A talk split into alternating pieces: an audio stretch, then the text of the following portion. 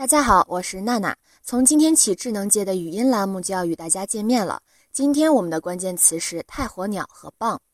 昨天下午，在北京七五幺时尚设计广场，由太火鸟发起，来自硬件圈、媒体圈、投资圈、平台圈以及机构圈超过五十家公司联合主办的中国智能硬件诞年创新大会暨智能硬件挑战吉尼斯征集活动顺利开启。上百个观众与吉尼斯世界纪录的验证官共同见证了这历史性的时刻，封存时光胶囊的仪式。同样是昨天下午，棒在杭州召开了新品发布会，正式推出棒 X 和棒 XX 两款智能手表。